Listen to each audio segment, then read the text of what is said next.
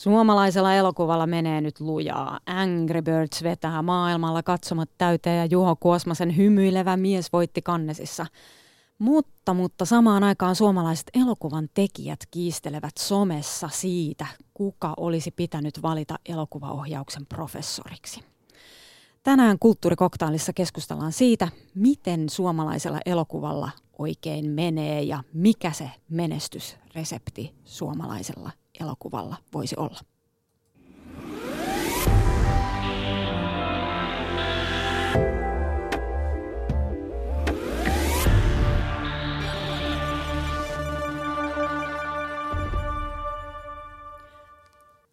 Minun nimeni on siis Jenni Stammajer ja minun täytyy tunnustaa, että viikko sitten perjantaina, kun toimituksessa oli puhetta Juho Kuosmasen kannesehdokkuudesta, niin en kyllä tiennyt Kuosmasesta yhtään mitään. Mutta lohduttaudun sillä, että ei varmaan kovin moni muukaan, sillä elokuvaakaan ei ole esimerkiksi voinut edes nähdä vielä, sillä se sai ensi iltansa kannesissa. Ja Kuosmanen on ohjannut lähinnä lyhyt elokuvia ennen tätä hymyilevä mies elokuvaansa. No, mutta sitten juhlittikin yllättäen kannes voittoa jääkiekkovoiton sijasta ja sitten muakin alkoi kiinnostaa, että kukas tämä menestyksekäs esikoisohjaaja Kuosmanen oikein on. Ja kävin haastattelemassa Kuosmasta juuri ennen kuin hän lähti kesäloman reissulle tuossa aiemmin tällä viikolla. Kuunnellaan se haastattelu myöhemmin. Mutta kun siis lisää tähän hymyilevä mies elokuvan menestykseen vielä sen, että superkallis Angry Birds alkoi vetää yleisöä Kiinassa ja USAssa, niin – onhan se nyt ihan mahtavaa. Se ei siis ollutkaan floppi, niin kuin pessimistisesti ennustettiin, vaan tämä yli 160 miljoonan budjetin elokuva nousikin katsotummaksi elokuvaksi monessa maassa ja yksi Jenkestä saadut viikonlopun lipputulot oli noin 34 miljoonaa euroa. No, nämä saavutukset varmaan nostaa suomalaisen elokuvan profiilia, mutta miten tämä taataan tulevaisuudessakin?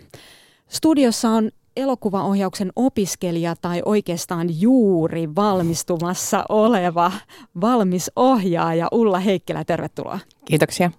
Millä mielellä sä oot seurannut nyt näitä menestysuutisia? No menestysuutisia tietysti erittäin ilahtuneena kaikkien tekijöiden puolesta ja erityisesti Juha Kuosmosen puolesta. Hän on ollut mun kandielokuvan tuutorina ja hän oli hyvä opettaja ja tut, tuttu tyyppi, niin olen erittäin onnellinen hänen puolestaan. No vaikka maailmalla menee hyvin, niin viime viikkoina on näyttänyt kyllä siltä, että elokuva-alan sisällä ollaan aika syvissä ristiriidoissa.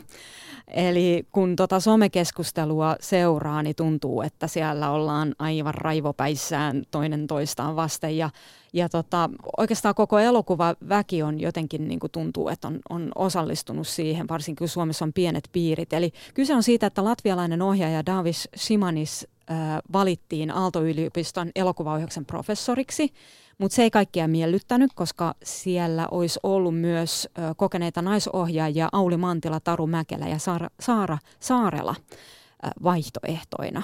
Niin tämä melko nuoren miesohjaajan valinta kirvoitti sitten ohjaaja Saara Kantelin kritisoimaan somessa nuoren miehen valintaa näiden kokeneiden naisohjaajien sijasta.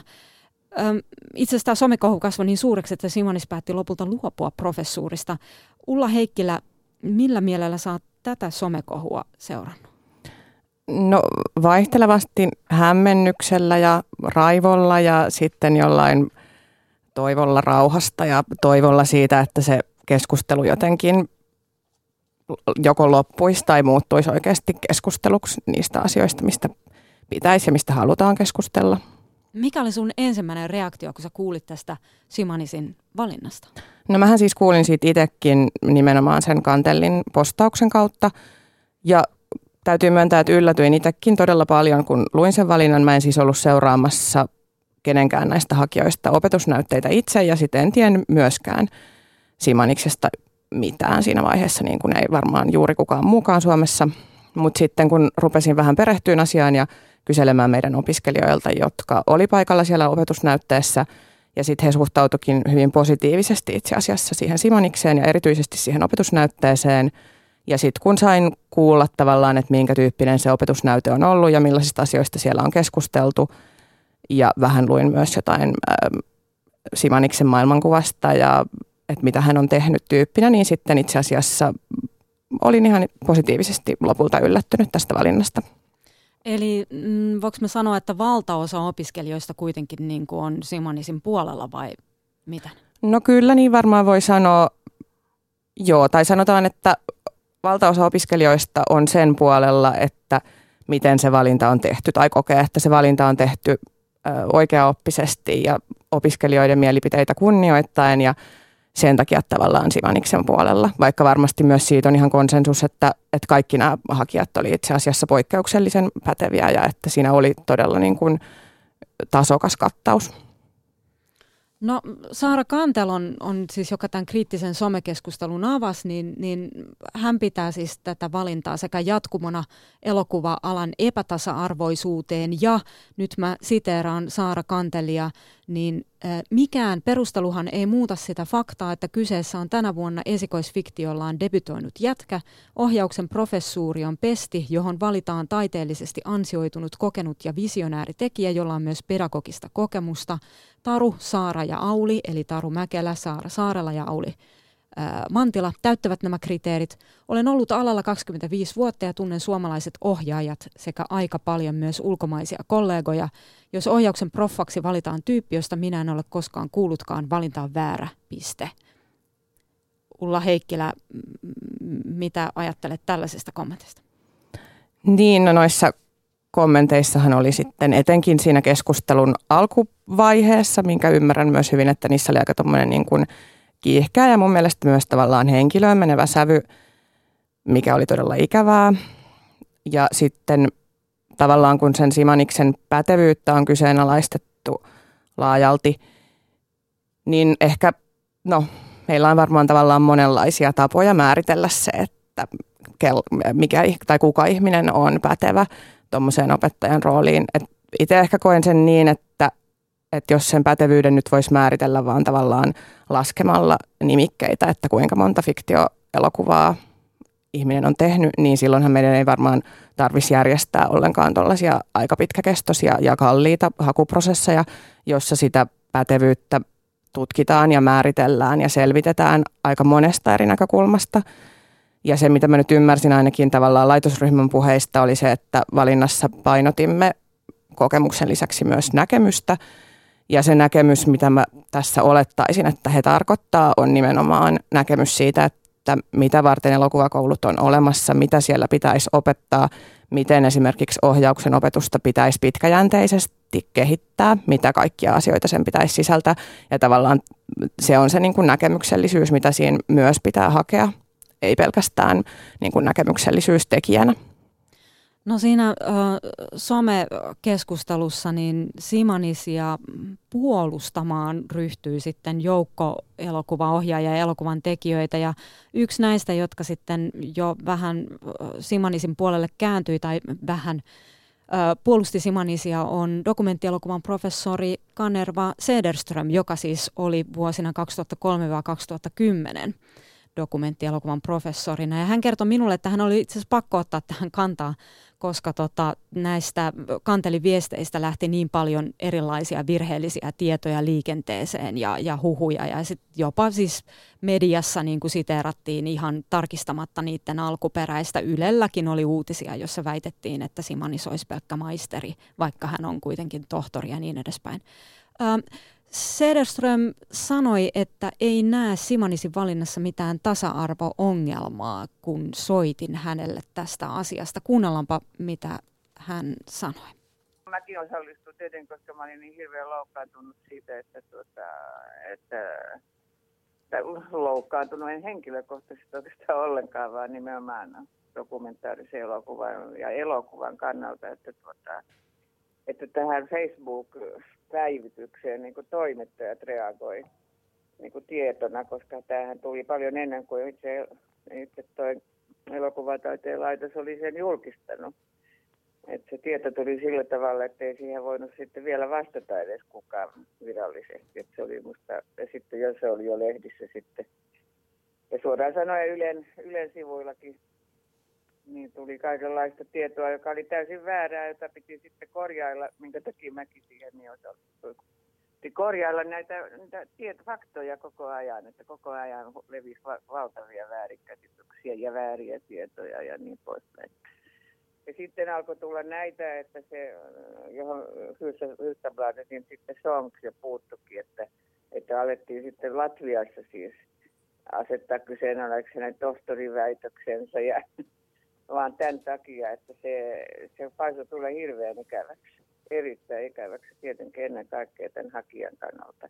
Ja sitten mä en niin kuin itse naistekijänä äh, kyllä nähnyt tätä millään tavalla sukupuolittuneena kysymyksenä tätä nimitystä sen takia, että tuota, siellä se, se, kuitenkin kun ta, taidekorkeakoulu valitaan, niin siellä täytyy tämän taiteellisen kapasiteetin, joka tulee esille näissä opetusnäytteissä ja siis sitten hakuprosessissa, niin sen täytyy ratkaista. Että muutenhan se olisi jollain tavalla, mä en ole siitä viittynyt kirjoittaa enää mihinkään, kun se, se vaatisi sitten sitä, että sitä ei heti niin kuin vääristellä ja kauhistella, mutta sehän nyt vaatisi tai että silloinhan merkitsi se voitaisiin paljon epäpätevä, epäpätevä valita ja kun kerran kun, kun kysymys on täm, näin tärkeästä asiasta, niin, tai missä tahansa ei epäpätevää pitäisi valita vain sukupuolen takia myöskään. Että tämmöiset mua siinä.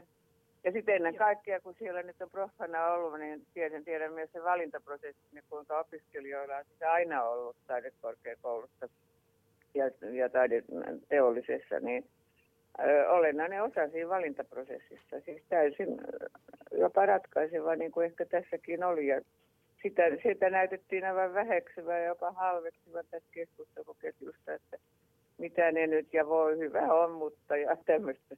Ja heitähän se koskee kuitenkin se valinta ennen kaikkea. Että. Joo. Ja, sitten, niin ja se, että tätä esitettiin niin kuin alan nimissä, niin se myös loukkasi suoraan. Se kyllä loukkasikin, että ei ole, nämä ihmiset ei ole niin kuin ala. Että se on jotenkin aika, aika suurellista väittää niin sitten kanssa. No Ulla Heikkilä, sä oot myös toiminut parisen vuotta sitten elokuva-alan opiskelijoiden ainejärjestön puheenjohtajana ja sä oot muutenkin sen jälkeenkin seurannut aktiivisesti sitä, että mitä opiskelijat alaltaan toivoo, niin miltä, miltä sun mielestä noi opiskelijoiden kommenttien vähättelyt, miltä, se tuntuu, mitä sä oot saanut niin kuin muilta kollegoilta kuulla? No kyllä opiskelijat on ollut tavallaan loukkaantuneita siitä, että että heidän kommenttejaan ei ole, ei ole tavallaan pidetty arvokkaina tai, ja myös on ehkä kyseenalaistettu sitä, että, että pystyykö opiskelijat määrittelemään jonkun hakijan pätevyyttä tai pystyykö opiskelijat ylipäätään sanomaan, että mitä he tarvitsevat.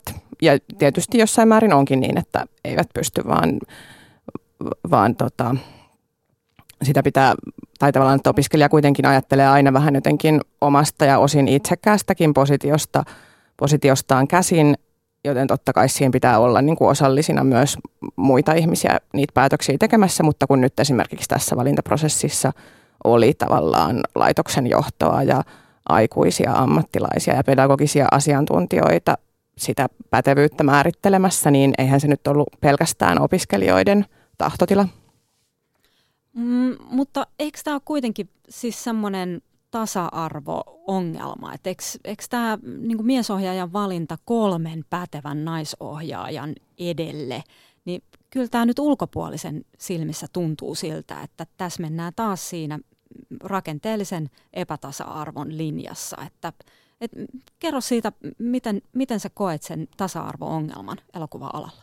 No se on ihan selvää, että sellainen tasa-arvo-ongelma on ja että sellainen rakenteellinen ongelma on ja sitä keskustelua, rakenteellista keskustelua pitää voida käydä. Mutta sitten toisaalta, ja ymmärrän sen siis ihan täysin hyvin, että toi on niin kuin herättänyt tunteita, toi tavallaan valinta, ja että se näyttää paperilla ns. pahalta, etenkin kun tämän kyseisen miesohjaajan tuotanto on eittämättä suppeampi kuin näiden naisohjaajien, ja hän on kuitenkin profiloituna enemmän dokumentin tekijäksi kuin fiktion tekijäksi, niin ymmärrän sen täysin, että se hän vaikuttaa ehkä niitä muita hakijoita epäpätevältä, epäpätevämmältä niin kuin tietyillä mittareilla lukien. Mutta sitten toisaalta on mun mielestä sittenkin ollaan aika kummallisilla vesillä, jos ajatellaan, jos lähdetään ajattelemaan jokaista henkilövalintaa nimenomaan rakenteellisena ongelmana tai ilmentymänä jostain rakenteellisesta ongelmasta, että et ei sekään logiikka sitten musta ihan toimi. No, tässä tulee mieleen tämmöinen niin uhripuhe. Meillä on ollut kulttuurikoktailissakin niin kuin, äh, feministikritiikkiä ja, ja jos, jos sitä uskoo, niin sitten voisin ajatella ja vetää tämän uhripuhekortin tässä, mutta ei ehkä siitä nyt sen enempää, mutta äh, kerro vielä, että mitä tavallaan, kun sä oot nyt vasta valmistunut, sä oot naisohjaaja, niin mitä uhkakuvia sä näet oman uras kannalta liittyen tähän epätasa-arvoon. Kuitenkin, jos katsoo Wikipediasta, että minkälaisia kotimaisia elokuvia on, on, on tuotettu, niin kyllähän niissä naisohjaajat on niin kuin vähemmistössä.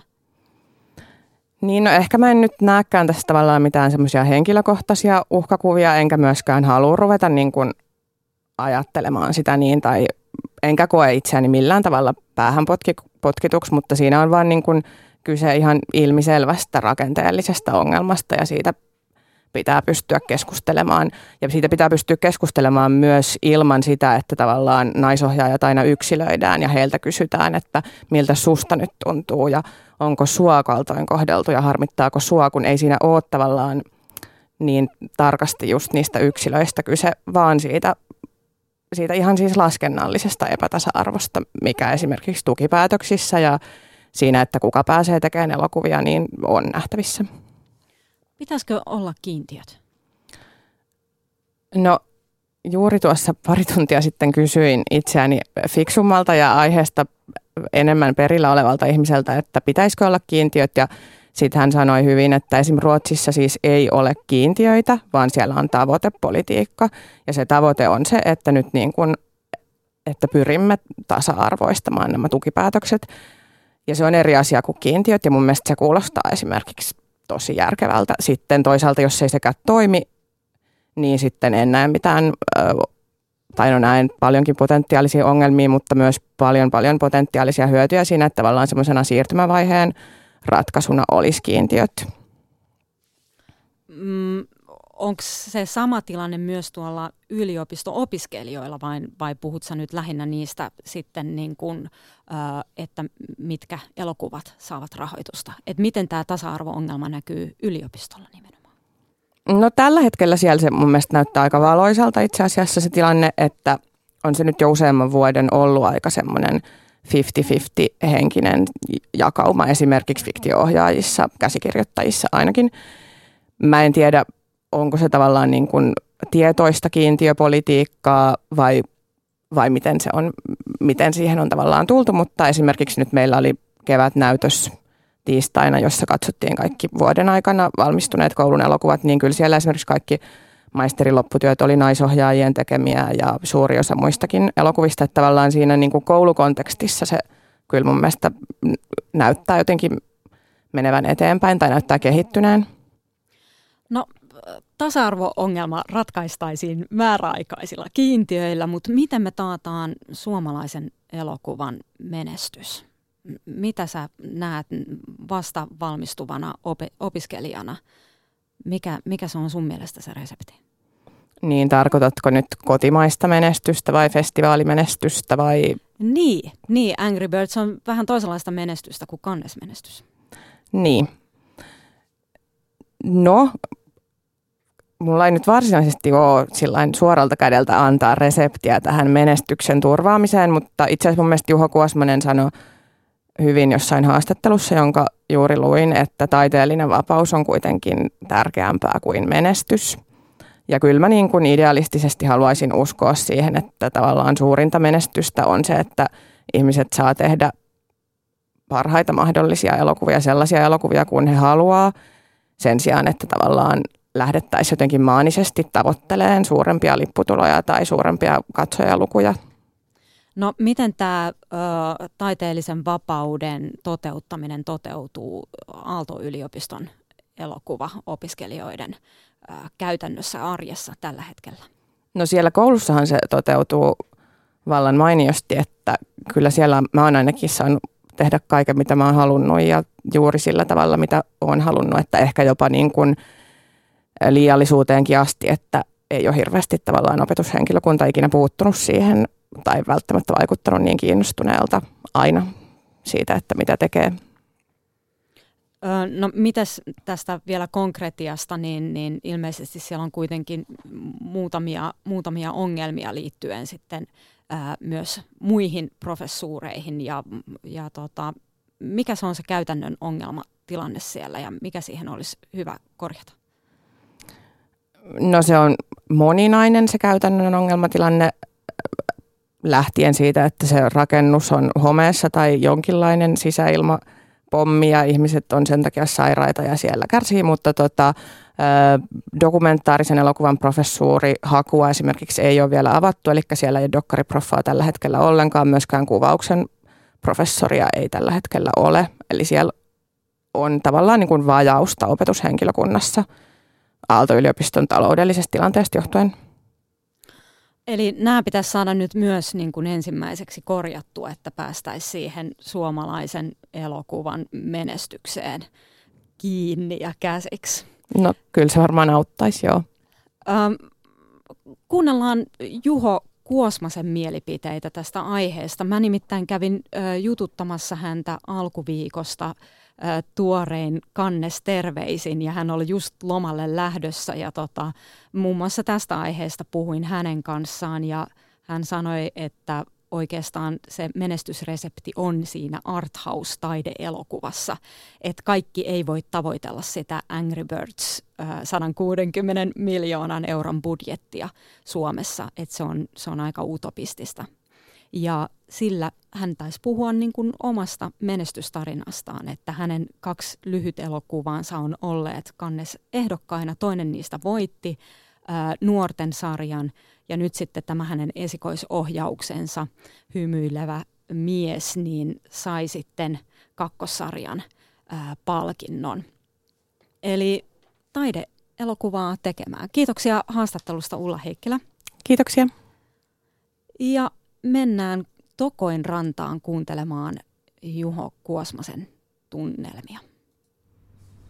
Ollaan Tokoin rannassa ja edessäni istuu melko hymyilevä mies. Ohjaaja Juho Kuosmanen. itse hymyile. Onnittelut. Kiitos. No mutta on helppo hymyillä. No joo, kyllä. Jos kukkia sataa taivaalta päähän tai mitä näet tästä puusta, niin mikäs, mikäpä tässä. Hymyilevä mies elokuvan päätähti nyrkkeilijä Olli Mäki. Hän on siis ihan oikea hahmo. Tämä on tavallaan dokumentaarinen, fiktiivinen elokuva Olli Mäestä. Ja Olli Mäki valmistautuu siinä MM-otteluun vuonna 1962. Nyrkkeilijä Olli Mäki häviää sen MM-ottelun – sä oot kertonut siitä, että sä oot oikeastaan samaistunut tähän Olli Mäkeen siinä mielessä, että kun sulla oli näitä kannesvoittoja takana ja nyt sitten taas tuli kannesehdokkuus, niin, niin sulla oli samanlaisia tunteita kuin, kuin Olli Mäellä. Kerro, miten sä, miten sä käsittelit jo sen elokuvan tekemisen aikana Olli Mäen kunnianhimoa ja, ja, ja niin kuin voiton odotusta? sitä, että et, et odotetaan voittoa, odotetaan MM-voittoa, odotetaan kannesvoittoa? No mä koen sen hyvin lohdullisena tämän tarinan, koska, koska tota, Olli Mäki itse on sanonut tästä päivästä, joka ulkopuolelta katsottuna ja, ja varmaan niin sen 24 000 ihmisen silmien edessä, jotka sitä ottelua oli katsomassa, niin se näytti niin kuin totaaliselle nöyryytykselle ja valtavalle pettymykselle. Ollimäki itse on sanonut, että, että tämä oli hänen elämänsä onnellisin päivä. Ja sitten mun mielestä tämmöinen niin äkkiväärä kommentti ja tämä koko asetelman muuttaminen niin kuin päälailleen, niin se, se oli mun mielestä elämäasenteena mahtava. Ja, ja tota, tällaiset paineet, ne helposti niin kuin syö sitä tekemiseltä sen ilon ja sen leikkisyyden ja sen koko tavallaan pohja, mihin oma tekeminen on perustunut ja ollut se jonkunlainen niin kuin syy lähteä tekemään elokuvia ja sitten yhtäkkiä huomaa, että, että sitä omaa tekemistä miettii täysin ulkopuolelta ja pelkästään vaan niin kuin pyrkii vastaamaan johonkin omassa päässä oleviin odotuksiin, joihin on täysin mahdotonta vastata. ja, ja sit siinä olinkin jonkun aikaa aika, aika hukassa sit kunnes tämä tarina tuli niinku eteen ja, ja sitten tämä niinku Ollimäen tämmöinen äkkiväärä persona ja, ja tota, hieno, hieno elämän asenne ja suhtautuminen siihen voittamiseen ja häviämiseen, niin se oli mun mielestä lohdullista ja sit sitä miettiessä tavallaan tätä elokuvaa kirjoittaessa, niin se tuntui, että samaan aikaan pystyi käsitellä näitä omia tunteita ja, ja tätä omaa alaa, omia tekemisen syitä ja myös ottaa etäisyyttä niihin sopivasti. Ja sitten varsinkin kun Mikko Myllylahti käsikirjoittaja, runoilija ja ihminen niin tuli siihen mukaan, niin sit se, tota, hänen kanssaan oli niinku helpompi pitää yllä se, se etäisyys ja semmoinen niinku, tälle koko asetelmalle ja näille paineille nauraminen, kun, kun se, niin se yksinään, kun sitä yritti, vaikka halusi tehdä hauskan elokuvan, niin silti se se vaan se, jotenkin se prosessi yksinäisyys, se kirjoittamisen yksinäisyys ja sitten sen, sen tota, niin, niin, noin paineet, niin se aiheutti semmoisen mielentilan, että sit se vaan niinku valuu sinne tekstiin, että se vähän niinku väkisinkin värjäytyi pateettiseksi ja synkäksi, että se oli ihan keskeistä, että sitä sai tehdä yhdessä tämän Mikon kanssa mun mielestä siinä elokuvassa on sikäli hienoa, että kun nyrkkeilyelokuvissa tai tällaisissa niin kuin miehisen voiman osoittamisen elokuvissa ja tarinoissa, niin, niin sitten sit mennään joko sitä voittoa kohti tai sitten tapahtuu niin kuin se häviäminen, joka niin kuin musertaa sen sankarin, mutta yleensä sitten niin kuin sankari tietenkin voittaa sen erän ottelun, minkä ikinä. Mutta tässä tapahtuukin sitten sellainen käänne, että rakastuminen on Olli Mäelle lopulta paljon tärkeämpää kuin se niin kuin oman kunnianhimon saavuttaminen ja se voitto. Ja mulle tuli mieleen siinä siis tämmöinen, että Olli Mäelle siis oli paljon tärkeämpää olla ikään kuin hyvä ihminen kuin voitokas ihminen. Ja onko tämä myös ollut sulle keskeinen oivallusohjaaja Juho Kuosmanen? No varmaan mulle se on merkinnyt sitä, että mulle on tärkeämpää olla vapaa elokuvan tekijä kuin menestynyt elokuvan tekijä. Jos, jos jompaa kumpaa pitää lähtökohtana omalle tekemiselle, niin mä mieluummin pidän sitä niin kuin, tai se on ainut vaihtoehto on pitää kiinni sitä vapaudesta ja ilosta, kun tavoitella jotain, koska ei tavallaan niin urheilussa sentään pystyy tavoitella voittoa ja se kuuluu tavallaan, kilpailu kuuluu sinne mutta taiteessa se on niin kuin täysin, täysin järjetöntä. Niin, niin, sitä ei myöskään pysty etukäteen ennustamaan. Mutta, mutta tämä oli yksi syy, minkä takia koin, että Olli Mäki on todella kiinnostava henkilö. Että se oli niin nyrkkeilijä, jossa, jossa, se on laji, jossa vaaditaan niin todella paljon kovuutta, valtavaa kunnianhimoa, koska se on äärimmäisen haastava laji. Ja, ja tota, Olli oli siinä todella hyvä, mutta sellaiset asiat, jotka häntä esti niin kuin olemasta siinä lajissaan, ehkä sitten loppuviimein maailman paras, niin oli sellaiset piirteet hänessä persoonana tota, ja on, niin kuin, on edelleen, jotka, jotka tekee hänestä niin kuin hienon ihmisen, että näin, näin niin kuin olin poika Pekkamäki, joka meillä oli toimi sekä Jarkon valmentajana osan aikaa ja sitten myös tämmöisen tota, konsulttina, niin, niin, niin sanoi, että se, se että Olli oli sekä aatteeltaan hyvin vasemmistolainen, mutta syvältä sydämestään myös niin persoonaltaan, että se ei, se ei semmoisen niin kovaan, kovaan maailmaan uskonut, vaan sillä oli hyvin pehmeät arvot ja ne myös niin kuin sit nyrkkeilypersonana myös ehkä esti sen lopullisen huipun saavuttamisen, mutta, mutta tota, ilmeisesti ymmärtääkseni hän on erittäin tyytyväinen ollut elämäänsä. keksin tuossa pyöräillessä tänne vastauksen kysymykseen, mikä kysyttiin tuolla kannisissa useimmiten, mihin mä suostunut vastaamaan, koska se on täysin niin järjetön kysymys, että mitä menestys on. Niin sitten tietenkin aina asiat keksii vasta myöhempään, niin kuin jälkikäteen. Niin, niin, niin tossa tuli mieleen, koska kyllä sitäkin tuossa niin väkisinkin myös tämän elokuvan niin tiimoilta elokuva kuitenkin käsittelee sitä samaa asiaa, niin nyt, nyt jos sen joku esittäisi, niin mä sanoisin, että sitä kannattaisi kysyä ihmisiltä, jotka, jotka on oikeasti saanut me, menestystä osakseen, niin kuin Robin Williams tai tämä Searching for Sugarman ohjaaja Ben Jellol, joka näki mitä menestys on ja sitten ei ilmeisesti pitänyt näkemästä. Teki omat lopputuloksensa, että et, et, et se, sehän on tosi niin kuin, ristiriitainen varmaan. Sen mä veikkaan, että se on niin voimakas se ristiriita sen ulkoisen kuvasto ja sitten niiden omien henkilökohtaisten tunteiden välillä, että se saattaa niin oikeasti pistää ihmisiä sekaisin. Ja se on myös illuusio ihan niin kuin humala tai, tai hyvät huumeet, että ne on niin kuin, niin, niin, tuntuu, tuntuu hyvälle, mutta ne on illuusioita, että niihin ei niin kuin voi jäädä kiinni ja sitten sit, sit kun ne puhkee, niin jos ei ole mitään muuta pohjaa, niin sit sitä on kyllä helposti aika, aika niin kuin hukassa. Ja, ja eikä nämä ole tietenkään ainoat esimerkit, että niitä on niin kuin aika moniakin surullisia esimerkkejä. On toki varmaan ihan sellaisia, jotka on senkaan pärjännytkin. Mutta mutta että se vaan semmoinen, niin kuin, koska se yleisesti koetaan niin, niin kuin positiivisena ja haluttuna asiana ja, ja sitä jopa tuputetaan niin kuin joka suunnasta.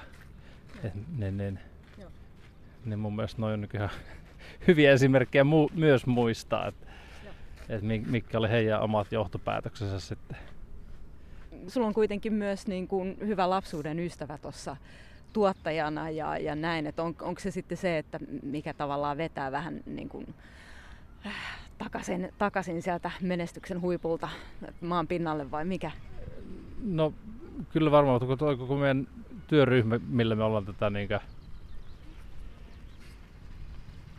tehty, niin musta tuntuu, että meitä kaikkia yhdistää semmoinen maailmankuva, että kukaan ei ole mitenkään valtava innoissaan niin semmoisesta, tai kokee sen lähinnä naurettavana ton sellaisen ää, tähtiasetelmat ja muut, niin kuin nämä, esimerkiksi meidän kaikki kolme mahtavaa näyttelijää, Milonov, Eero ja Jarkko Lahti ja Oona Airola, niin se niin kuin, niin, niin esimerkiksi ton nyt reissun ajan, missä, missä, missä toi,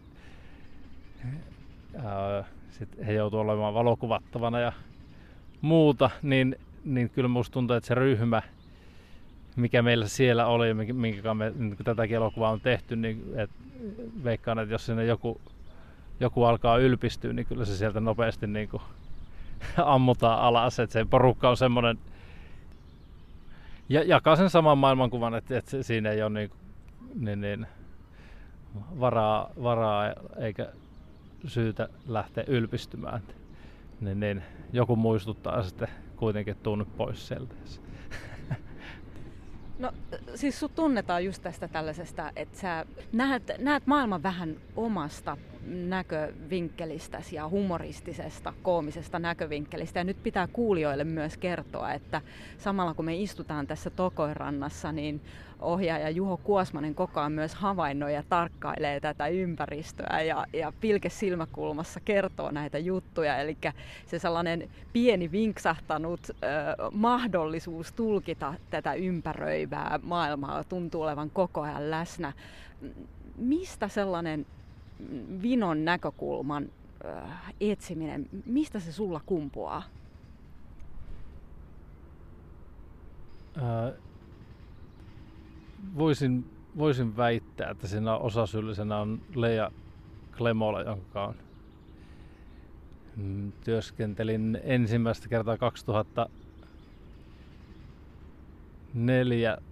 Tosin silloin mä olin lähinnä se osana sitä kolmen miehen aineistoa, jota Leija itse tutkii jolle se nauroja niin, niin siltä pohjalta rakensi omaa mieskuvansa tuohon Kokkolan näytelmään, mutta että varmaan se, se oli sama vuosi, kun mä olin aloittanut just elokuvakoulun ja, ja tota, sitten pääsin tällaisen niin ihan käsittämättömän upeaan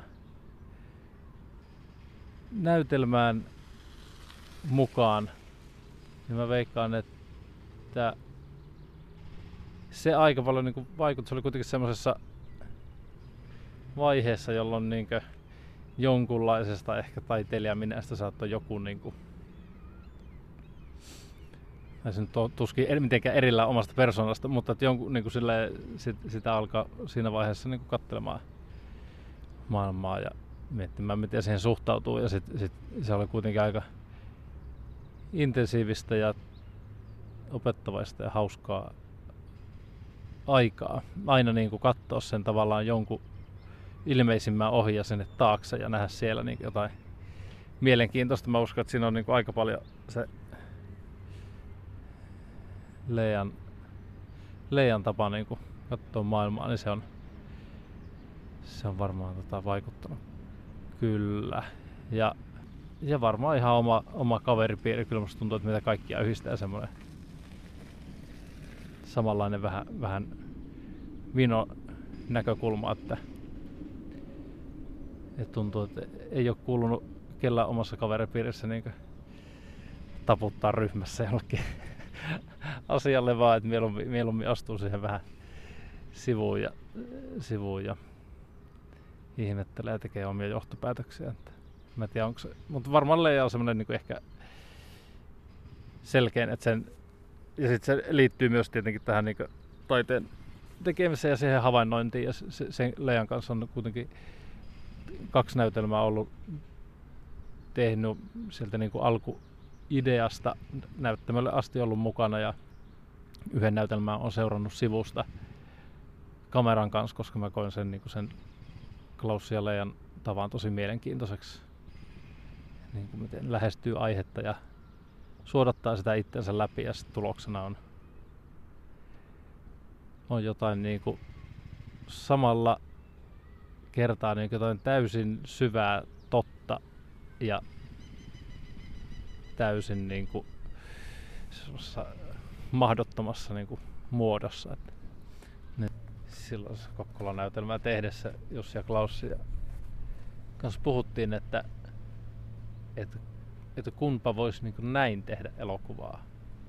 Että et se, se jotenkin en muista, että mikä, mikä edessä niin kuin, konkreettinen havainto, että mi, mitä se sitten tarkoittikaan, mutta, että, mutta, mutta ehkä se tarkoittaa sitä niin kuin voimakasta yhdessä tekemistä.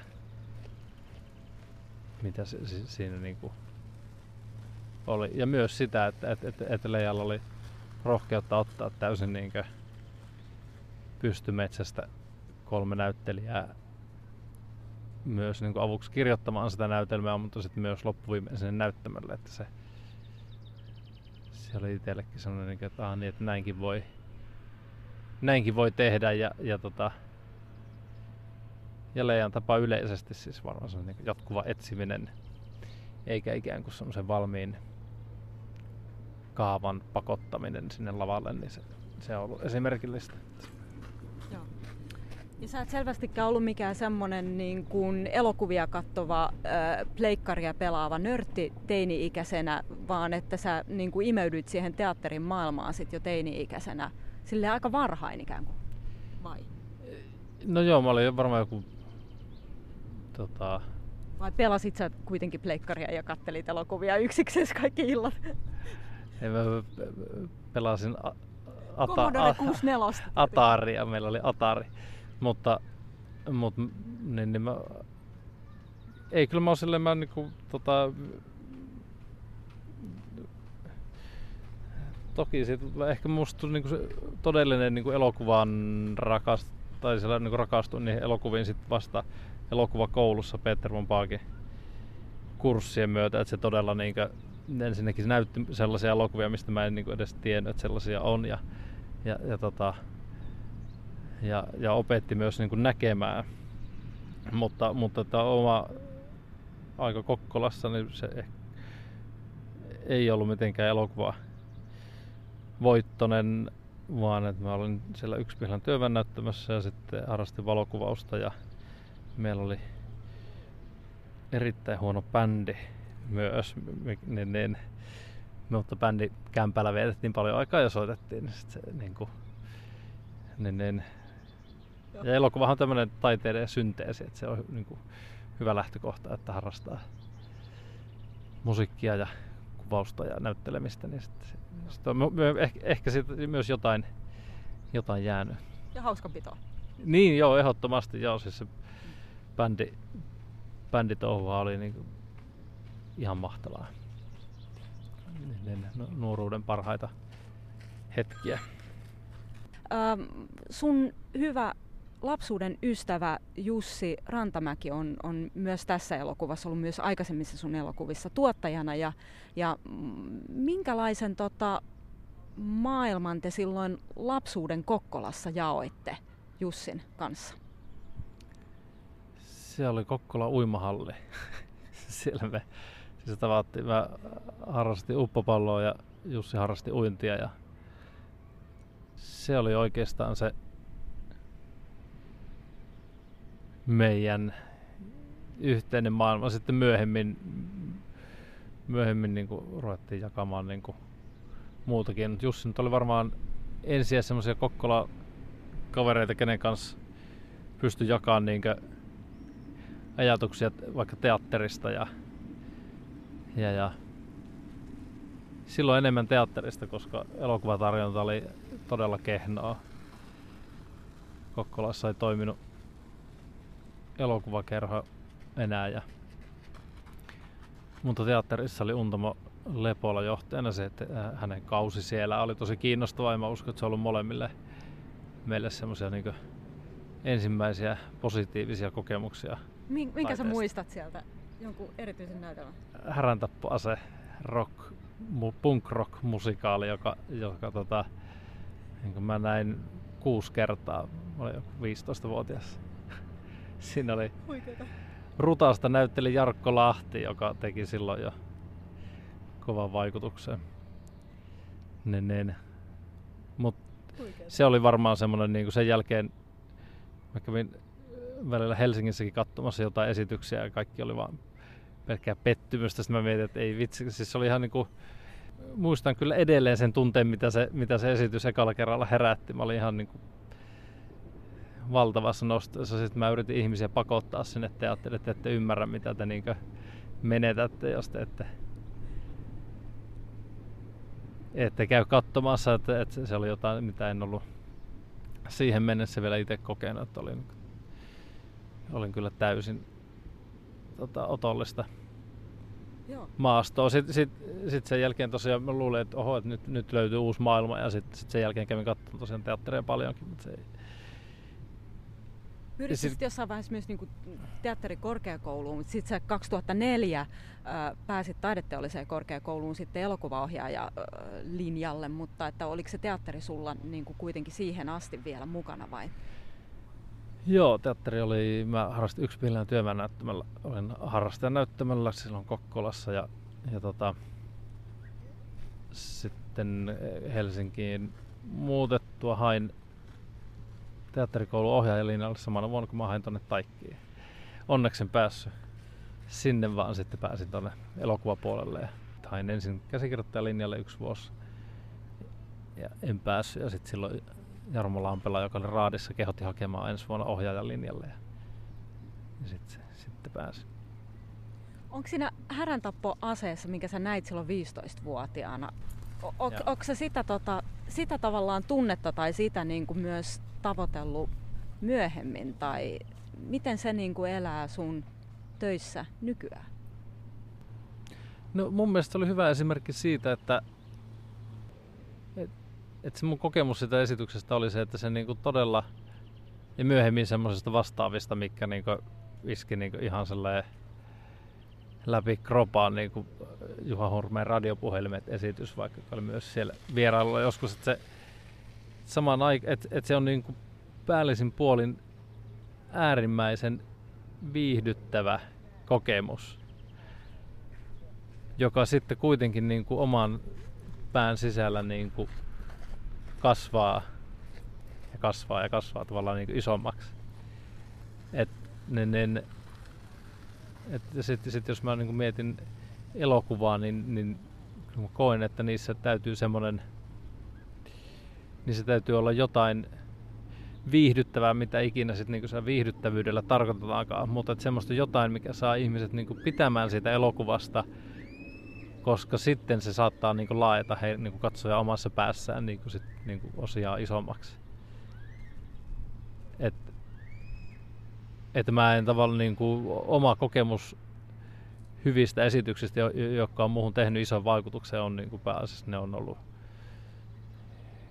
viihdyttäviä eikä mitään niin kuin kauhean kryptisiä. Ne, ne, ne. Se ei ole estänyt niitä koskaan niin kuin olemasta sitten elämää isompia. Joo. ja Auli Mantila sanoi, että taide tapahtuu yksityiskohdissa ja, ja tota, mitä ikinä se sitten itse sillä tarkoittakin niin, niin, niin jaan saman mielipiteen, että se ja elokuva tapahtuu ihmisten ka, niin kuin katseissa, että se on ihmisten kat, niin kuin katseita. Katseessa toiseen on niin kuin se oikeastaan se koko elokuvan suurin tunne liikkuu, että sit puhe on lähinnä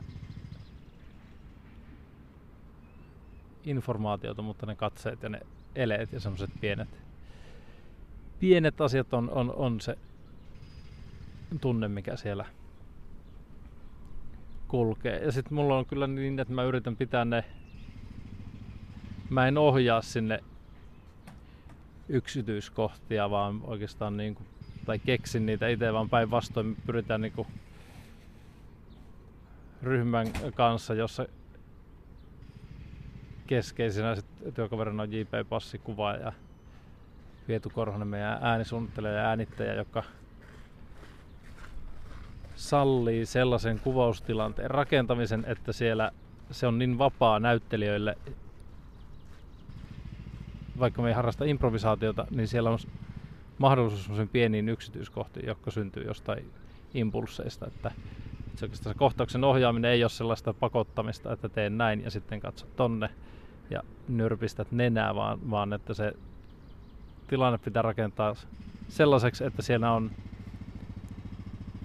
näyttelijällä vapautta tuntea ja, ja reagoida siihen ympäristöön. Ja, ja tunnelman täytyy olla sitten sellainen, että ne reaktiot ja yksityiskohdat, mitä sen syntyy, on sitten tavallaan palvelee sitä kohtausta. Ja se, sen takia tykkään työskennellä pienen ryhmän ja tämän tutun ryhmän kanssa, koska ne ymmärtää, että, että ne on ihan yhtä lailla ohjaamassa sitä, sitä kohtausta. Että jos on herkkä kohtaus, niin siellä ei sitten jätetään niin kuin huonot vitsit sanomatta ja annetaan niin kuin sille kohtaukselle tietty niin kuin mahdollisuus sille herkkyydelle siellä niin kuin syntyä sitten. Et mä uskon, että ne yksityiskohdat syn, syntyy, ne on paljon näiden niin kuin näyttelijöiden ansiosta, että se oma, oma ansio niissä kohtaa on lähinnä antaa se vapaus heille niin kuin synnyttää niitä se on myös keskeistä, koska sitten siinä kiireessä sä alat tavallaan niin kuin pakottaa ihmisiä ja, ja menee hermot ja sen myötä kaikki. niin, niin, tietty tekemisen rentous vaatii, vaatii sen, että, että asioilla on niin kuin myös aikaa tapahtua. Just tällaiset yksityiskohdat, mistä sitten tätä elokuvaa on myös paljon kiitelty, niin syntyy myös siltä pohjalta, että... Voisi ajatella, että tämä on mieselokuva, jota se sitten kuitenkaan ei pohjimmiltaan ole. Mutta tekee mieli kysyä tätä siksi, että viime viikkoina on ollut esillä aika paljon se, että minkä sukupuolen edustajat pääsevät tekemään elokuvaa ja ketkä ei. Saat ohjaaja Juho Kuosmanen puhunut siitä, että Suomi voisi menestyä nimenomaan arthouse-elokuvilla, taideelokuvilla, koska se viihdeteollisuus, ne sellaiset niin kuin perinteiset niin kuin mieselokuvat, ne on joka tapauksessa tuolla viihde teollisuuden koneistossa niin loppuun hiottuja, että pieni maa kuin Suomi ei voi siinä kisassa pärjätä. Mitä sä otat tähän, tähän sukupuoli teemaan. Mit, mitä kantaa sä otat siihen? Pitäisikö naisille antaa enemmän mahdollisuutta? Ruotsin elokuvasäätiön johtaja sanoi, sano, että jos me on totuttu ajatellut, että elokuvahan on hyvin, on siis todella edelleen tosi miesvaltainen ala. Se, hän sanoi, että, että jos niitä oikein niin kuin syvästi miettii, niin ei ne miesten tuomat ideat sinne niin loppuviimein niin hyviä nyt ollut. Ja sitten niitä naisten tuomia ideoita ja käsikirjoituksia, niin ei nekään nyt sitten niin huonoja ollut. Että kun niitä oikeasti ilman sitä sukupuolta mietti, niin, niin aika niin tasavertaiselta ne ideat tuntu. Se perusteli niin kuin, tällä, sitä, että Ruotsissahan pyritään jakamaan niin kuin, puolet ja puolet mies- ja naistekijöiden kesken. Ja, ja tota, no, tietenkin sillä on merkitystä, kenen tarinoita me kerrotaan. Jos mä teen elokuvia, niin mun on turha, tota, vaikkakin mulla on nyt jotain ideata ajossa, joissa on naispäähenkilö, mut, mutta että, et kyllähän se on varmaan se mun oma näkökulma. Että, että kauhean sukupuolittunut on, mutta, mutta musta tuntuu, että, että, että, että niin jos me halutaan kertoa tarinoita, sekä miesten ja naisten tarinoita, niin, niin, ja siitä näkökulmasta ja, ja siitä elämän kokemuksesta käsin, niin, niin silloin tietenkin suotavaa on, että, että meillä olisi yhtä paljon tekijöitä.